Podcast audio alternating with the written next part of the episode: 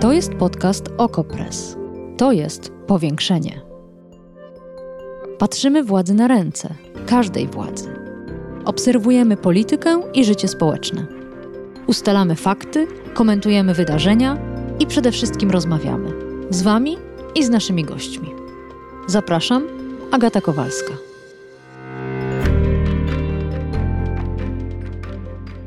To miał być trzeci odcinek powiększenia o Krajowym Planie Odbudowy i o systemie ochrony zdrowia. Ale w weekend na białym koniu wjechał nowy program Prawa i Sprawiedliwości i przejął widownię. Kłopot pojawia się już na początku, bo program PiS nazywany jest Nowym Ładem, Polskim Ładem, Nowym Polskim Ładem albo Polskim Nowym Ładem. Złośliwi nazywają go Nowym Nieładem i trudno się dziwić.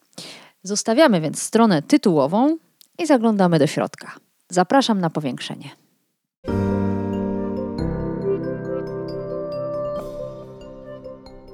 A gościem powiększenia jest pani Małgorzata Solecka, dziennikarka portalu Medycyna Praktyczna i miesięcznika Służba Zdrowia. Dzień dobry. Dzień dobry.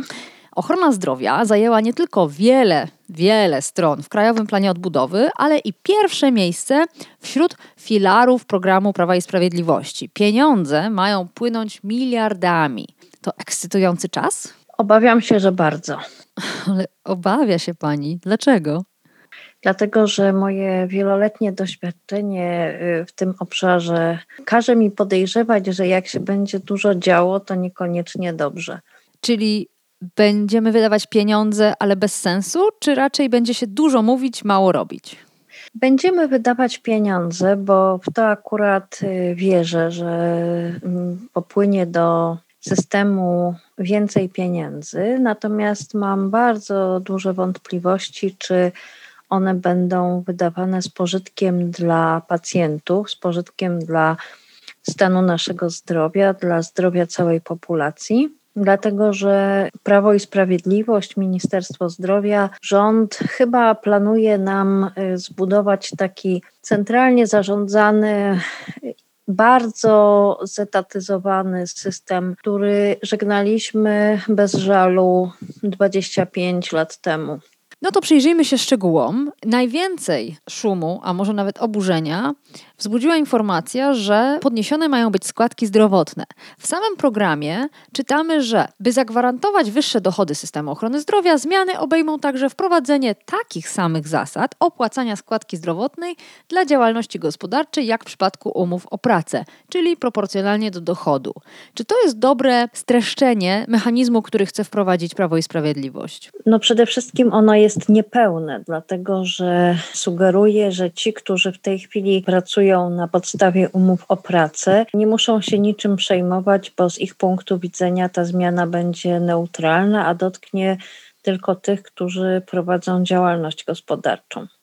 To nie jest prawda, dlatego że w Nowym Ładzie zapisano, że składka zdrowotna przestanie być e, odpisywana od podatku. W tej chwili odpisujemy 7,75%, czyli każdy z nas z własnej kieszeni, poza podatkiem, dopłaca 1,25% składki zdrowotnej, a jeśli y, te propozycje wejdą w życie, to będziemy płacić 17% podatek plus 9% składki zdrowotnej. I to już zmienia zasadniczo y, sytuację również osób, które zarabiają nie jakieś straszne kokosy, tylko, jak to mówił pan premier Morawiecki, wokół średniej krajowej. Nie zrównoważy tego, obawiam się, podniesienie kwoty wolnej od podatku. Być może te osoby po prostu nie stracą tak dużo, nie będą musiały tak dużo dopłacać, natomiast niezysk dla nich to 30 tysięcy kwoty wolnej od podatku nie przyniesie takiej korzyści, na jaką liczyliby. Mhm.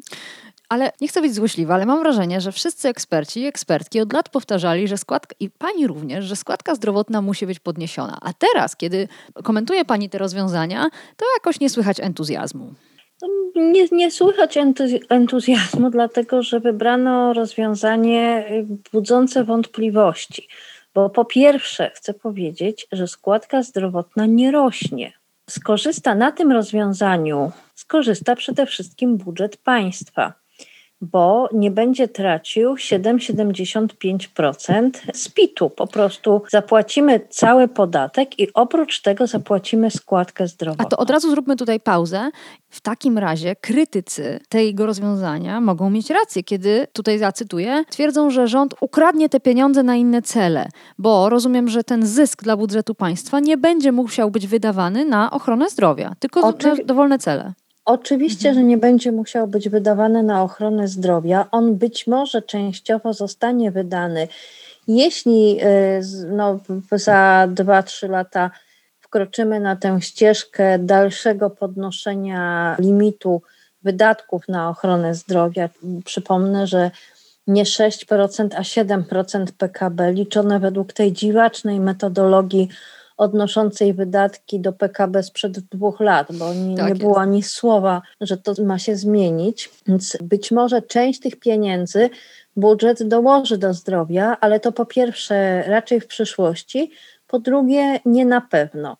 Składka zdrowotna nie rośnie. Rośnie składka zdrowotna, czy ma wzrosnąć dla osób prowadzących działalność gospodarczą i dla osób y, na tak zwanych umowach śmieciowych. Ja nie dokładnie wiem, co y, politycy PiS mają na myśli, bo na przykład od umów zleceń y, składkę zdrowotną się płaci, niewielką, bo niewielką i są wyjątki, ale te umowy są częściowo oskładkowane, natomiast nie są oskładkowane umowy o dzieło. Z drugiej strony trudno mi sobie wyobrazić, że umowy o dzieło, które mają charakter y, incydentalny albo mogą mieć charakter incydentalny, też są oskładkowane na zasadach liniowych.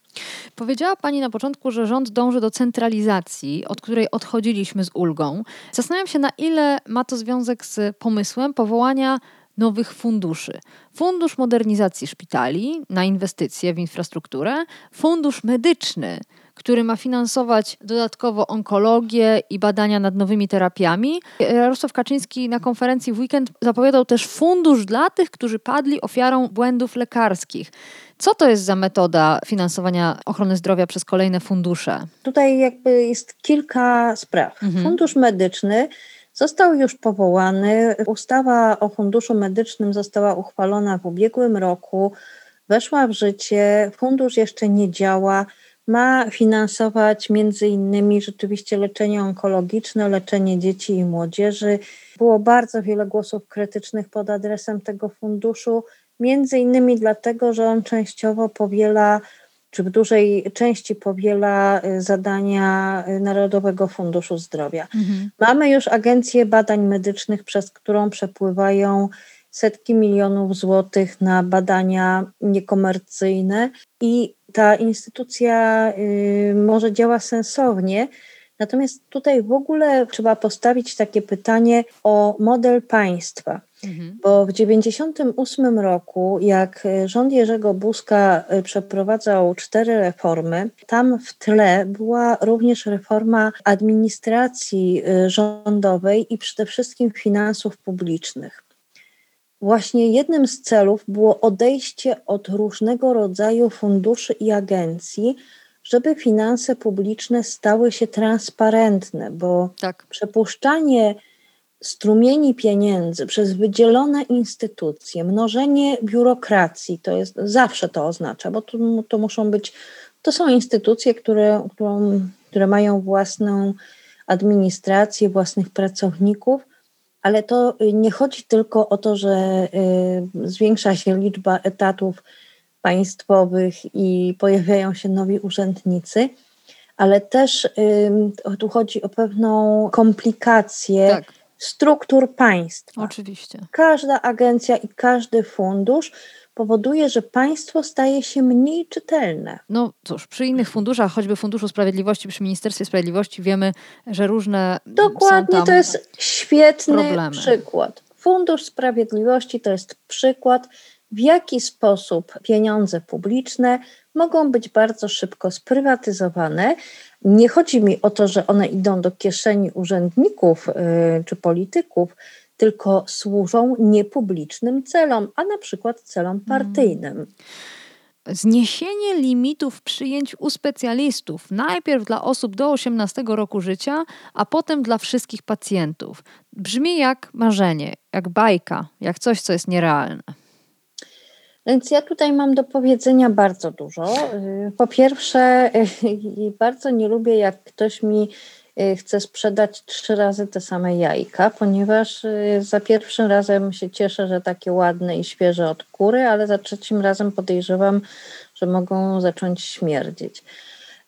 Niestety zniesienie limitów do mm, specjalistów, czy w ogóle limitów na świadczenia medyczne dzieci i młodzieży zostało zniesione y, przez, w ustawie o Funduszu Medycznym. Osoby poniżej 18 roku życia, co do zasady, mają zagwarantowane leczenie nielimitowane. Ale to od razu zatrzymajmy się na tym, dlatego że nawet jeśli w najpiękniejszych słowach ustawa to zakłada, to jeśli brakuje owych specjalistów, to po prostu ten limit jest wyłącznie na papierze. Tak, ale to, y, to jest y, oczywiście prawda, bo na papierze można obiecać wszystko, ale ja jednak się głęboko sprzeciwiam y, takiemu udawaniu, że ludziom się wykasuje pamięć i nie pamiętają, co było mówione w listopadzie, w październiku i jakie prawo zostało wówczas mhm. uchwalone. No nie można mówić bez końca, że naszym wielkim osiągnięciem w Nowym Ładzie będzie to, że zniesiemy limity do specjalistów dla dzieci i młodzieży, bo to już się stało. Nawet jeśli to jest w trakcie tam uzgadniania, finansowania czy procedowania, decyzja już zapadła, przepisy są uchwalone. To jest jedna sprawa. Druga sprawa, y, zniesienie limitów do specjalistów dla wszystkich. Obiecywał już, czy zapowiadał już minister Szumowski, a minister Adam Niedzielski we wrześniu mówił, jak obejmował urząd y, ministra, że to będzie ważny y, element odbudowywania zdrowia Polaków y, no, po pandemii. I, I co jakiś czas, co kilka tygodni, to w Ministerstwie Zdrowia o tym się mówiło, a nawet wiosną pojawiły się mm, takie informacje, że to już ma się stać w kwietniu.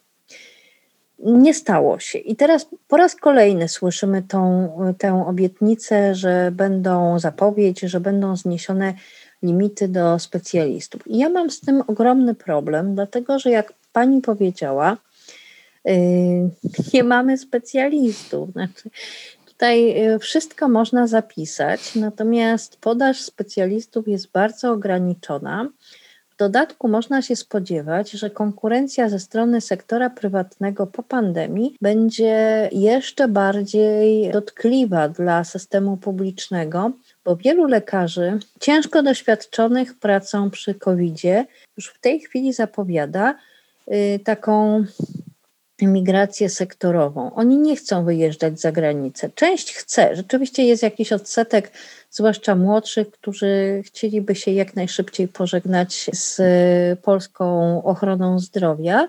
Natomiast y, część lekarzy, zwłaszcza tych, którzy już tu mają bardzo ustabilizowaną sytuację zawodową i życiową też, powiedzmy tak mają w okolicach 50, 50 lat i więcej, dla nich emigracja nie jest tak atrakcyjnym może wyborem, mhm. biorąc pod uwagę, że y, stan zdrowia Polaków na pewno się nie poprawił w ciągu tego roku. Parcie na y, usługi specjalistów będzie bardzo duże. Y, specjalistów jest mało. Jeśli y, Narodowy Fundusz Zdrowia i rząd nie zaproponują jakichś ekstra warunków dla y, specjalistów w ramach publicznego systemu, ja tutaj nie widzę potencjału do, do zniesienia limitów. No to od razu jeszcze przejdźmy y, do kolejnej rzeczy, którą Prawo i Sprawiedliwość się chwali.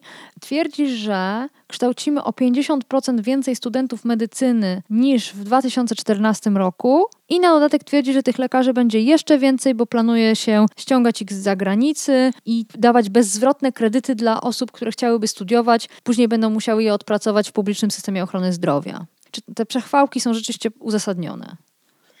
Przechwałki są zawsze przechwałkami i to jest znowu ustawa bardzo otwierająca rynek pracy dla lekarzy spoza Unii Europejskiej. Weszła w życie y, w listopadzie ubiegłego roku. Nieco wcześniej weszła w życie ustawa, która troszkę uchylała te drzwi. Nie stoją na granicy tysiące lekarzy mm. z mhm. Ukrainy, mm. Białorusi y, i innych krajów, nie dobijają się tutaj do pracy gremialnie. Tak? Znaczy, oczywiście są chętni, bo nie można powiedzieć, że ich nie ma wcale, ale to są raczej dziesiątki, a nie nawet setki. A my mamy tak potężną lukę w kadrach medycznych, że ja kiedyś wyliczałam, to już nawet nie wiem, czy nie w rozmowie z panią, że tutaj musiałoby przyjechać około 5, 6, a nawet 10 tysięcy lekarzy, żeby w ogóle zmiana była odczuwalna. Patrzę jeszcze ciągle na ten e, nowy ład, polski ład i szukam tych elementów, o których pani mówiła na początku, jako centralizujących. Agencja Rozwoju Szpitali, która ma odpowiadać za monitorowanie wdrażanych programów, ewentualne zmiany w procesach rozwoju i tu dużo słów takich jak modernizacja i restrukturyzacja się pojawia.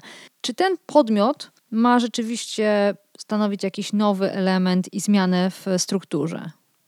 No to jest przede wszystkim to jest jeszcze jedna agencja do y, kompletu tych y, instytucji, którymi ma zostać obudowany, czy którym jest obudowywany, bo to już się dzieje, system ochrony zdrowia. I y, powoływanie takich funduszy i agencji to jest właśnie przejaw etatyzacji i centralizacji, bo te wszystkie agencje i fundusze będą podlegać ministrowi zdrowia.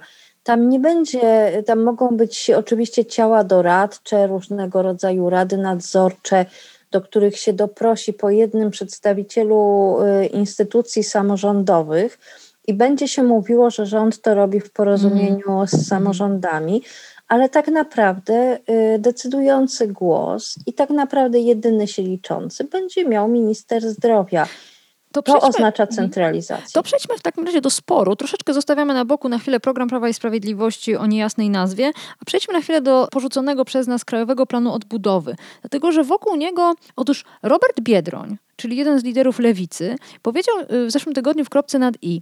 Przyznam szczerze, wolę, kiedy rząd przejmuje szpitale powiatowe i o nie dba, niż kiedy upadają, są zamykane, tak jak to miało miejsce kilka lat temu. Dzisiaj są w dramatycznej sytuacji i trzeba interweniować. A samorządowcy, między innymi w tym programie, w powiększeniu, mówili i bili na alarm. Rząd zabierze nam kontrolę nad szpitalami powiatowymi, wprowadzi do najbardziej zadłużonych komisarzy. Taki komisarz będzie miał prawo do podejmowania decyzji w każdym zakresie, ale konsekwencje finansowe tych decyzji będzie ponosić wciąż samorząd. I zastanawiam się, kto z nich ma rację.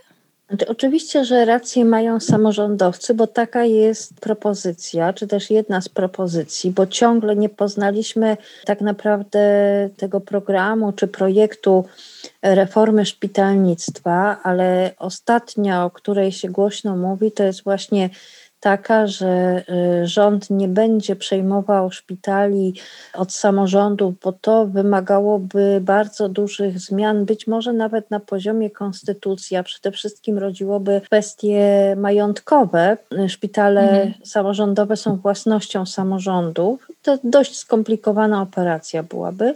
Natomiast y, będzie chciał uzyskać y, kontrolę nad nimi e, taką operacyjną, czyli rzeczywiście e, chce kontrolować bieżące działania, natomiast zostawi samorządy z całym problemem zadłużenia. Być może w jakiś sposób tam zostanie to częściowo umorzone, ale samorządy mają się czego obawiać. Natomiast Robert Biedroń mówi straszne głupoty, nie po raz pierwszy zresztą. Zresztą jestem w ogóle zażenowana troszkę poziomem wypowiedzi na temat ochrony zdrowia liderów e, lewicy. Nie wszystkich, ale Robert Biedroń jest jednym z nich na pewno.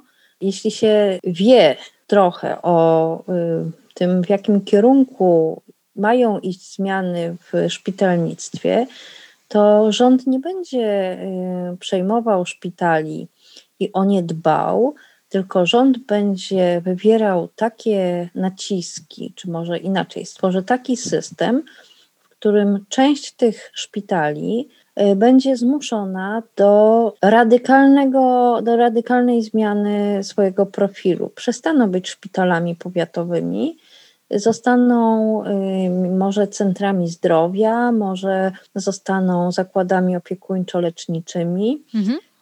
Nie będzie porodówki w każdym szpitalu, w każdym powiecie, tak jak Robert Biedroń w tej wypowiedzi powoływał się na obronę oddziału położniczo-ginekologicznego w Kraśniku bodaj, gdzie y, razem z Władysławem Kosiniakiem Kamyszem podczas kampanii prezydenckiej zagościli, broniąc porodówki kraśnickiej.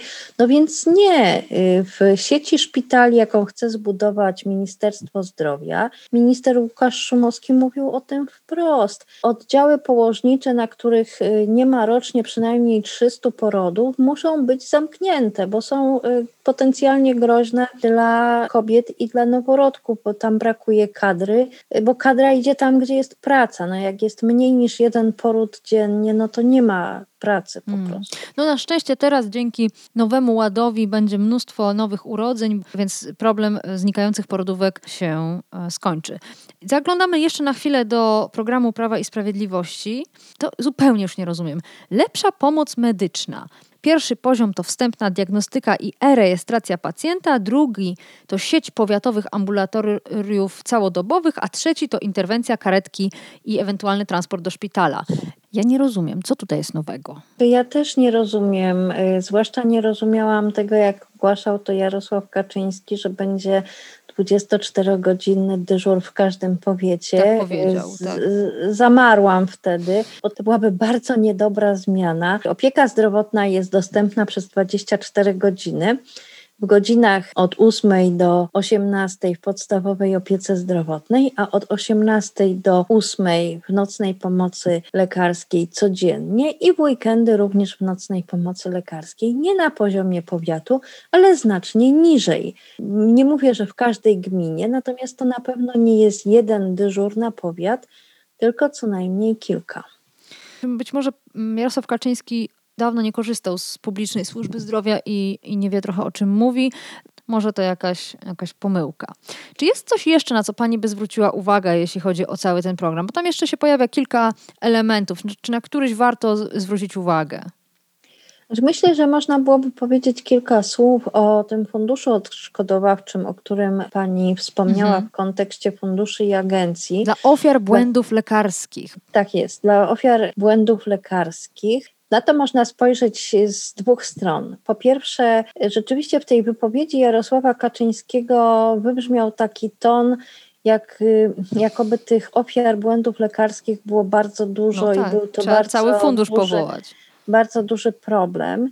Ja nie bagatelizuję ofiar błędów lekarskich, bo one się na pewno zdarzają. Y, może pani się zdziwi, ale ja wstępnie pochwalę ten y, pomysł powołania funduszu odszkodowawczego dlatego że dużym problemem systemu ochrony zdrowia, a ja może nawet jednym z największych, jest to, że błędy medyczne w Polsce są ukrywane, a mhm. ukrywane są dlatego, że podlegają penalizacji. Tutaj parę zdań mógłby powiedzieć tej minister sprawiedliwości Zbigniew Ziobro, który po objęciu urzędu utworzył wręcz wydziały w prokuraturach i to wysokiego szczebla do ścigania błędów medycznych. Przyczynił się walnie do kryminalizacji tego zjawiska. Y, mówimy cały czas o nieumyślnych błędach, po prostu o tym, że w proces leczenia wpisane są niewłaściwe czy złe decyzje,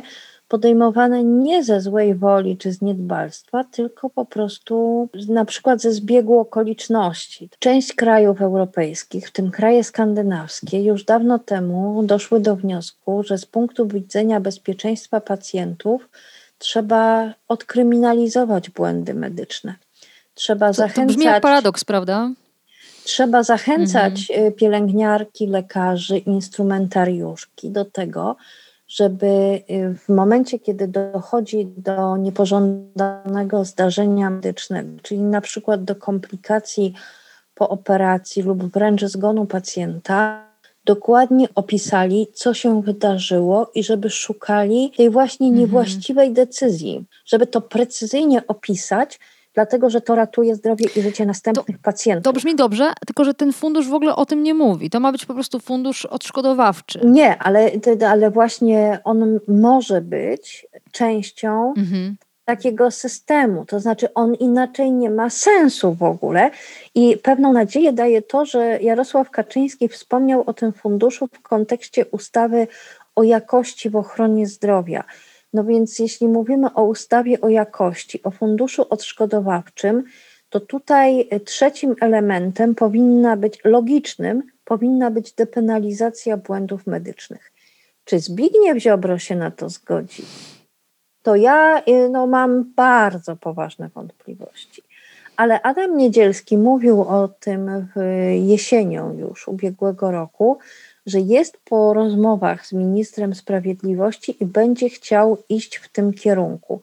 To jest marzenie y, wielu, myślę, że wszystkich lekarzy i pielęgniarek, nie dlatego, że oni chcą robić bezkarnie krzywdę pacjentom, tylko dlatego, że każda trudna sytuacja na sali operacyjnej czy, czy w ogóle w gabinecie skutkuje praktycznie paraliżem ich pracy, bo muszą się y, miesiącami, latami tłumaczyć Tak. w prokuraturze. To nie wpływa dobrze na, na bezpieczeństwo innych pacjentów. I na tym kończymy przyglądanie się programowi Prawa i Sprawiedliwości o nazwie Nowy Ład lub Polski Ład. Co ciekawe, bardzo wiele elementów pojawiło się również w Krajowym Planie Odbudowy. O tym nie wspomniano na konferencji premiera Morawieckiego i prezesa Kaczyńskiego. W związku z tym warto wciąż, i do tego Państwa zachęcam, ten Krajowy Plan Odbudowy śledzić, w czym będziemy Państwu pomagać w kolejnych odcinkach powiększenia. A dzisiejszym gościem była pani Małgorzata Solecka, dziennikarka portalu Medycyna Praktyczna i miesięcznika Służba Zdrowia. Dziękuję bardzo. Dziękuję. Powiększenie. Podcast Okopres. Prowadzenie Agata Kowalska. Podcast znajdziesz na stronie Okopres i w Twojej ulubionej aplikacji do podcastów. Redakcja Okopres działa od 2016 roku. Jesteśmy obywatelskim narzędziem kontroli władzy, obecnej i każdej następnej. Okopres utrzymuje się z Waszych darowizn. Wesprzyj nas, byśmy mogli działać dalej.